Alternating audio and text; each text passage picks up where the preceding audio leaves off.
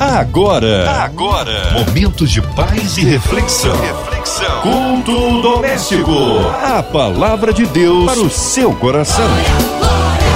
Muito bem, começando por aqui mais um culto doméstico, a presença de Deus no seu lar. E hoje a gente recebe com muito prazer e alegria o pastor Márcio Gonçalves. Aliás, o meu amigo pastor Márcio Gonçalves, da comunidade evangélica Projeto Vida em Nova Iguaçu, meu vizinho lá, né, pastor?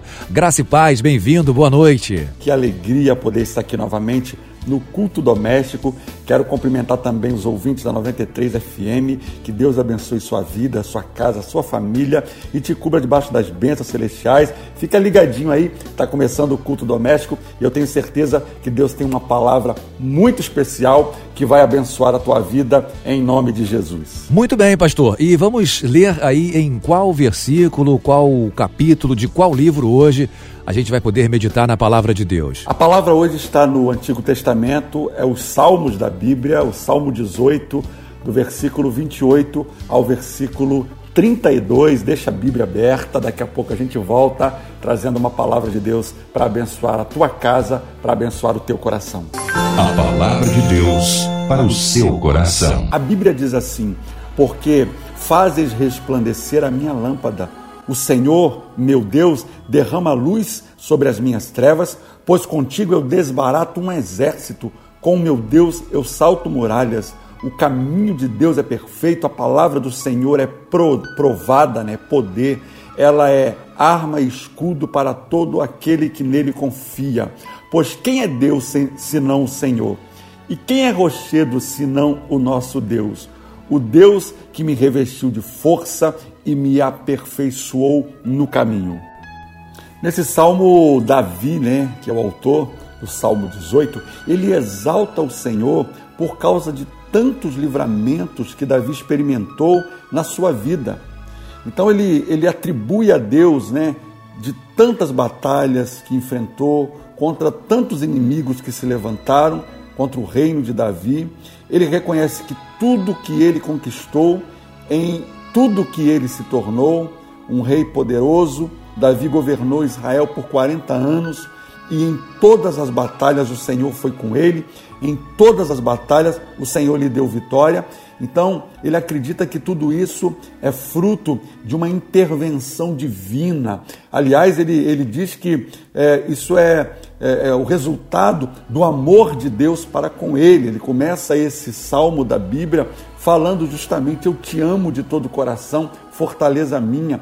Então, ele está atribuindo a Deus que tudo que ele conquistou, as vitórias, todas as conquistas no seu reino, tem um motivo, tem um porquê. Deus era com ele. Então, quem era Davi? Davi era o oitavo filho né, da família de Jessé, que era o seu pai. Então, ele era esse, ele esse filho caçula, né?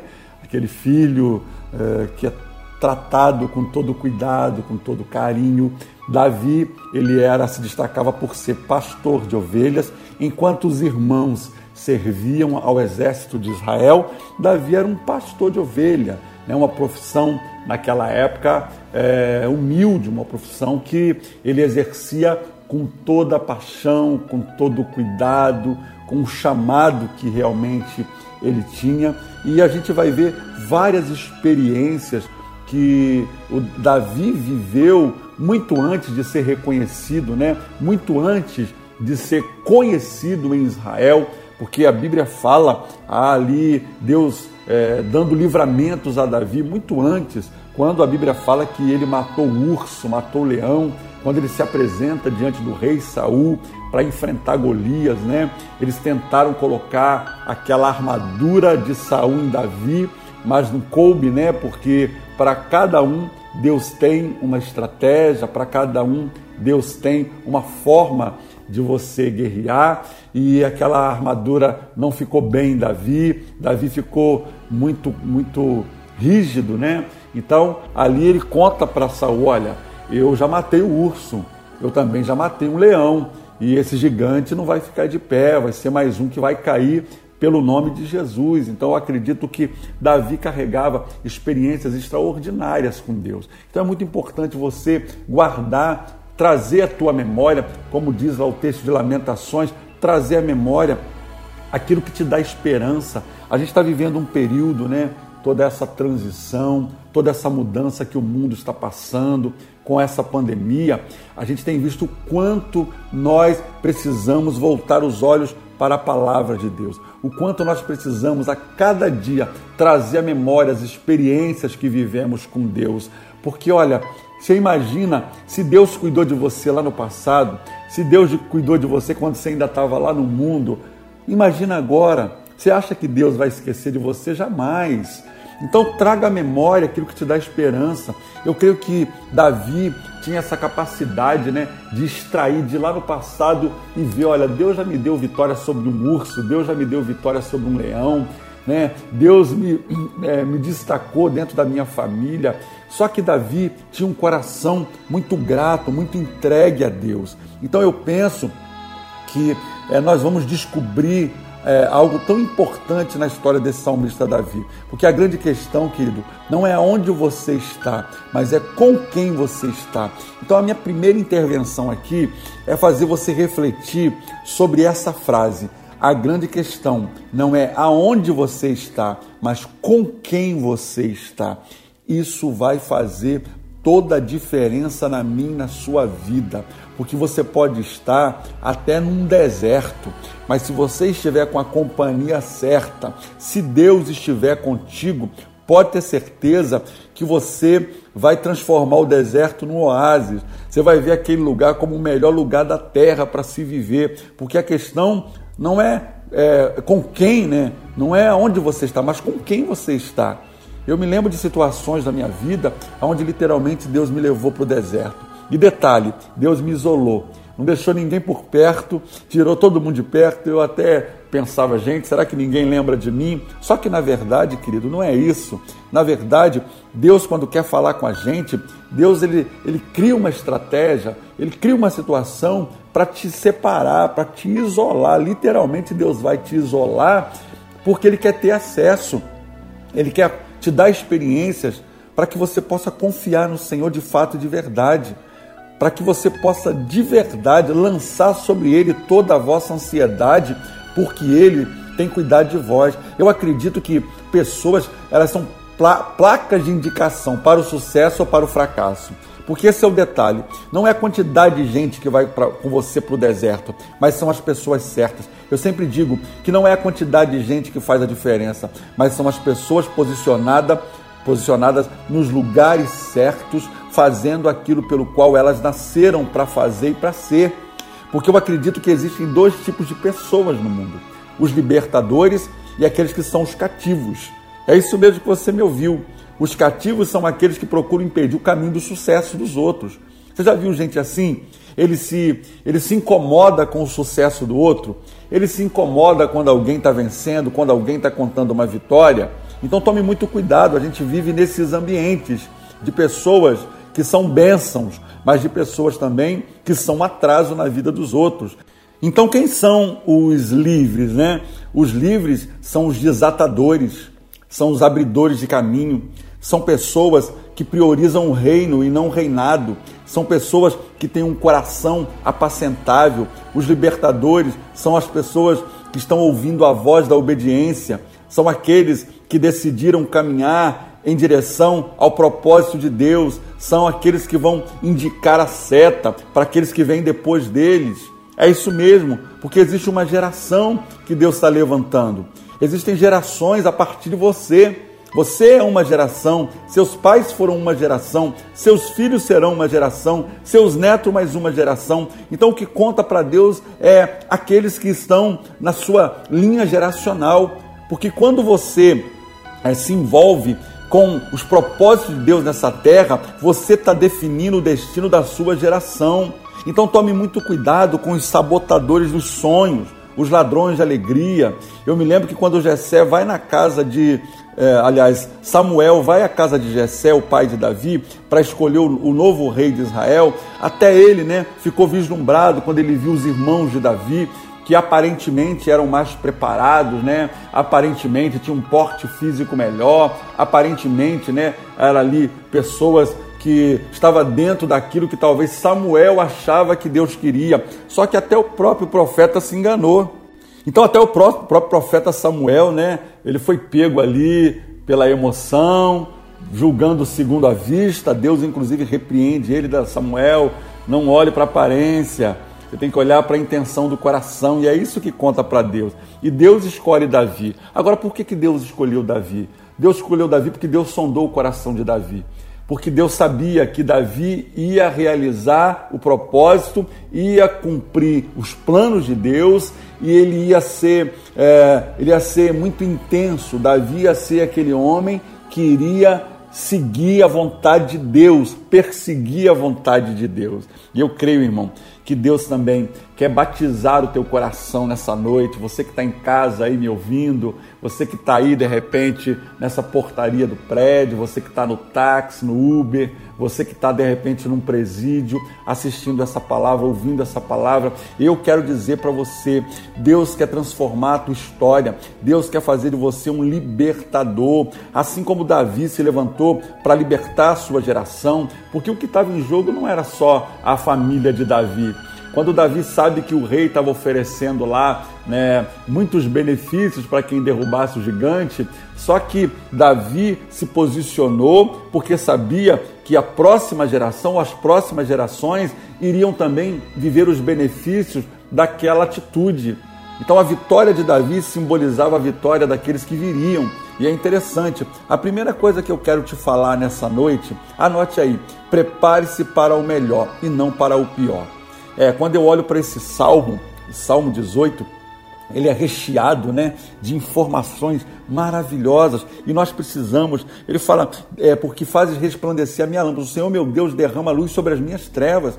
Foram os momentos que Davi achou que não iria conseguir. Trevas aqui aponta para a morte. Quantos salmos da Bíblia Davi escreveu em que ele se via, né? Você vai ver, ele diz, ele diz, ele tira minha alma do cárcere no Salmo 142, ainda que eu ande pelo vale da sombra da morte. Você vai ver situações ali na vida desse salmista que de fato ele achava que não iria conseguir. Então, é, é, prepare-se para o melhor e não para o pior, porque quantas pessoas perderam a expectativa de coisas novas?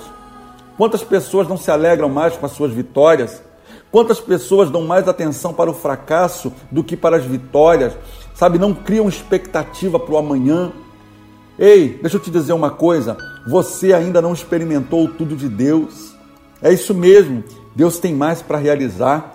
É, a obra ainda não acabou. A Bíblia diz que aquele que começou a boa obra, ele não vai parar. Ele ainda não terminou a obra. A gente está num processo de construção, de aperfeiçoamento. E deixa eu te dizer mais: Deus não decide seu futuro consultando seu passado. Olha, eu aprendi uma coisa, isso aqui marcou meu coração esses dias, durante essa pandemia, estudando, lendo. Olha, destino se constrói, herança se herda. A herança você herda, agora o destino você quem constrói.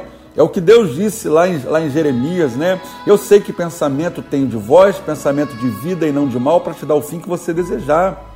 Então prepare-se para o melhor. Ele está aqui confessando: com meu Deus eu desbarato um exército, com meu Deus eu salto muralhas. Olha isso, irmão. O que, ele está dizendo? Olha, com Deus é maioria. É essa frase né, que a gente ouve, isso não é um versículo bíblico. Um com Deus é a maioria. Eu acredito que alguém se inspirou nesse texto aqui para dizer isso. Você com Deus é a maioria. Porque ele está dizendo: com meu Deus eu desbarato um exército inteiro. Porque a questão, torna a dizer, não é a quantidade, mas é você estar com as pessoas certas. E nesse caso, Davi escolheu Deus. Eu quero andar com Deus.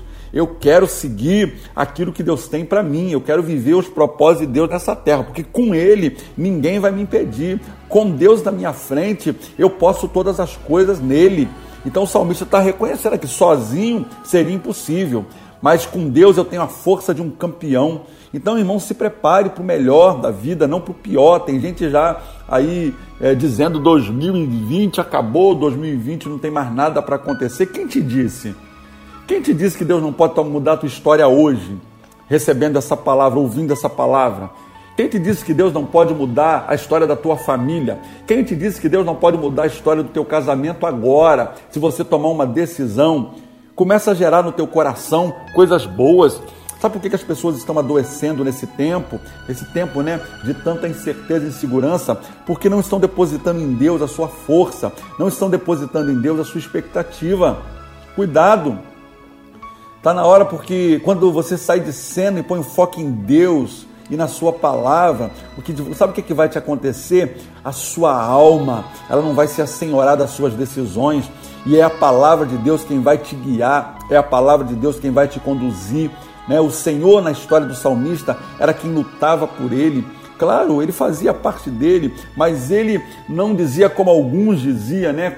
Com, com eles está o braço da carne, mas conosco está o Senhor nosso Deus. É aí que está o segredo. Com o teu inimigo, o teu inimigo não são pessoas. Tira da tua mente isso, achar que as pessoas é que são seus inimigos. Não, as pessoas são usadas pelo diabo. É isso mesmo, você não depende de pessoas, você depende de Deus. E se Deus é com você, torna a repetir, você é a maioria.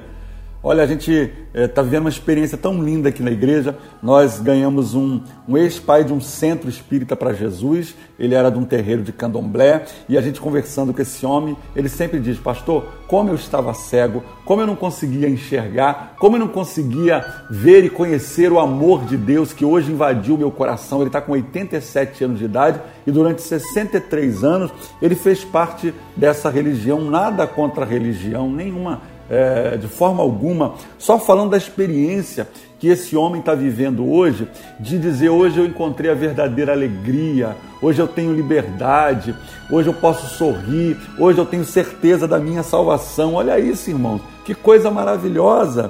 Então tome posse dessa palavra. A segunda coisa que eu quero te falar é tire o foco de você, coloque o foco na palavra de Deus. Ah, eu tenho que repetir essa frase. Tire o foco de você e coloque o foco na palavra de Deus. Ele está dizendo: olha, o caminho de Deus é perfeito. Olha isso, os planos de Deus é perfeito. Quem pode mudar os planos de Deus? Quem pode? Aí ele vai dizer: a palavra do Senhor é provada. Provada aqui é refinada, né? É como ouro, pura. Ela é escudo para aqueles que nele confia ou se refugia. Se tem uma coisa nessa terra que está intimamente ligado à palavra, né? Se tem uma coisa que eu aprendo é que Deus está intimamente ligado à tua palavra. É isso mesmo, ele está comprometido com a sua palavra. E a palavra de Deus é a vontade de Deus, é os desejos de Deus. Estão todos eles contigo, contidos na palavra de Deus. Você quer conhecer a vontade de Deus? Leia a palavra de Deus. Você quer conhecer os propósitos de Deus? Leia a palavra de Deus. Nós vamos colocar o nosso foco nessa palavra. No mundo de tanta informação, nós precisamos ter a informação certa. Não adianta só, né, você ler tudo e procurar em tudo quanto é lugar. Você precisa ir na fonte certa. E a Bíblia é a fonte. A Bíblia é a palavra de Deus. Então Davi precisava construir a sua autoconfiança e para isso ele vai ver qual caminho que ele vai tomar. Porque antes de depositar confiança em Deus, você também precisa confiar em si mesmo. Tem pessoas que não têm autoconfiança, são vulneráveis, são pessoas que vivem complexos de inferioridade, crise de identidade. Então hoje, essa palavra de Deus sobre a mim, sobre a tua vida, é revelar quem você é. Você é filho de Deus. Você não é escravo, você é filho. E há uma diferença muito grande entre ser filho e ser escravo. Então você precisa tomar posse daquilo que é teu. Você é filho, tem direito a uma herança. Quando Jesus morreu na cruz do Calvário, ele imediatamente ele nos deu ah, o direito a tomar posse da herança, porque uma pessoa só pode tomar posse da herança quando o dono da herança morre. Então, quando Jesus morreu e ressuscitou e foi para o céu, a Bíblia diz que nós agora temos direito, tudo que Jesus conquistou na cruz é direito nosso, é uma canção e é o que a Bíblia nos ensina. Então a primeira coisa que você precisa ter é confiança em você, saber quem você é. Pare de andar por aquilo que as pessoas dizem. Se Davi fosse dar atenção para aquilo que as pessoas estavam dizendo sobre ele, ah, Davi não seria ninguém. Se você não quer chegar a lugar nenhum, tente agradar todo mundo. É, tente agradar todo mundo, você nunca vai ser ninguém, você nunca vai chegar a lugar nenhum e nunca vai conquistar nada nessa vida. Aprenda uma coisa: autoconfiança significa eu posso, autoestima eu sou. Agora, orgulho eu fiz. Quando eu falo de autoconfiança, é uma confiança interna, é de saber quem eu sou. Saber que Deus me chamou, que Deus me escolheu. Então diz, Davi direciona seu foco para a palavra, para a promessa que ele carregava, para o, para o seu Deus. Ele decidiu confiar no Senhor. O que eu preciso entender é que quando vem as lutas, irmãos, e perseguições, sabe qual é o caminho? É a palavra de Deus, é confiar nessa palavra. O caminho é você exaltar a Deus, é o louvor, é a gratidão, porque a palavra ela vai evidenciar as promessas sobre a tua vida. Foi exatamente o que o salmista fez. Em meu desespero, o que, que ele decidiu? Confiar, descansar. Então, viva é, como se as promessas fossem acontecer agora. Porque Deus, quando olha, Ele olha sabendo que tudo já foi feito. Irmão, se Deus falou, considere feito. Vou repetir para você tomar posse dessa palavra. Se Deus falou, considere feito, creia, acredite porque no tempo de Deus você vai ver os milagres extraordinários que Deus vai realizar na sua vida e através da sua vida. Que Deus abençoe tua casa, tua família, que Deus abençoe a tua vida e que essa palavra hoje possa despertar o teu coração para viver um novo tempo e uma nova história em nome de Jesus. Amém. Graças a Deus. Louvado seja Deus. Que palavra poderosa, hein, ministrando aos nossos corações. Pastor Márcio Gonçalves um grande pregador da palavra de Deus. E um abraço aí, viu, pastor, lá para a comunidade evangélica Projeto Vida em Nova Iguaçu. Pastor, nesse momento, eu gostaria que o senhor orasse, né? Fizesse uma oração aí por essas pessoas né, que enviam aqui os seus pedidos, pedidos de oração por e-mail, pelo Facebook, pelo telefone, pelo WhatsApp e entregue ao Senhor também a vida do nosso querido irmão, amigo Harold de Oliveira para que Deus possa é, prontamente né, recuperar aí a sua saúde, que ele possa estar junto aí de nós, trazendo seu testemunho também em breve. Vamos orar também pela família dele, pela nossa querida Evelise de Oliveira, Cristina Xisto, Marina de Oliveira, a nossa querida Andréia Maier, diretora da emissora, aos colegas, aos companheiros aqui de trabalho, toda a equipe da 93 FM. Vamos orar. Deus, em nome do teu filho amado Jesus, nesse momento de oração, eu me uno a centenas e milhares de pessoas que nesse momento está sintonizado no culto doméstico na Rádio 93 e eu te peço que venha visitar a cada uma delas. O Senhor sabe aquilo que ela precisa, o Senhor sabe aquilo que nós precisamos. Quantas pessoas estão vivendo no meio dessa pandemia com crises na sua alma, com crises existenciais, vivendo situações de desespero, medo, e que em nome de Jesus agora eu libero uma palavra que Deus te arranque dessa situação, que Deus te tire desse quarto, que Deus te tire dessa depressão, dessa crise de ansiedade, desse estresse. Em nome de Jesus, Deus visita os hospitais agora as pessoas que estão doentes, aquelas que estão na fila de um transplante, aquelas que estão esperando um medicamento, Pai, para se tratarem, aquelas que foram acometidas dessa, desse coronavírus. Que o Senhor tenha misericórdia, Pai. Assim como o Senhor fez a obra na minha vida e essa enfermidade não trouxe nenhum dano, que também assim seja na vida dos teus filhos. Oro, oro também pelos profissionais da área médica, da área de saúde, que estão na linha de frente, pelos seus familiares também, ó Deus. Que o Senhor coloque uma proteção, um muro de proteção ao redor e que nada possa atingi-los.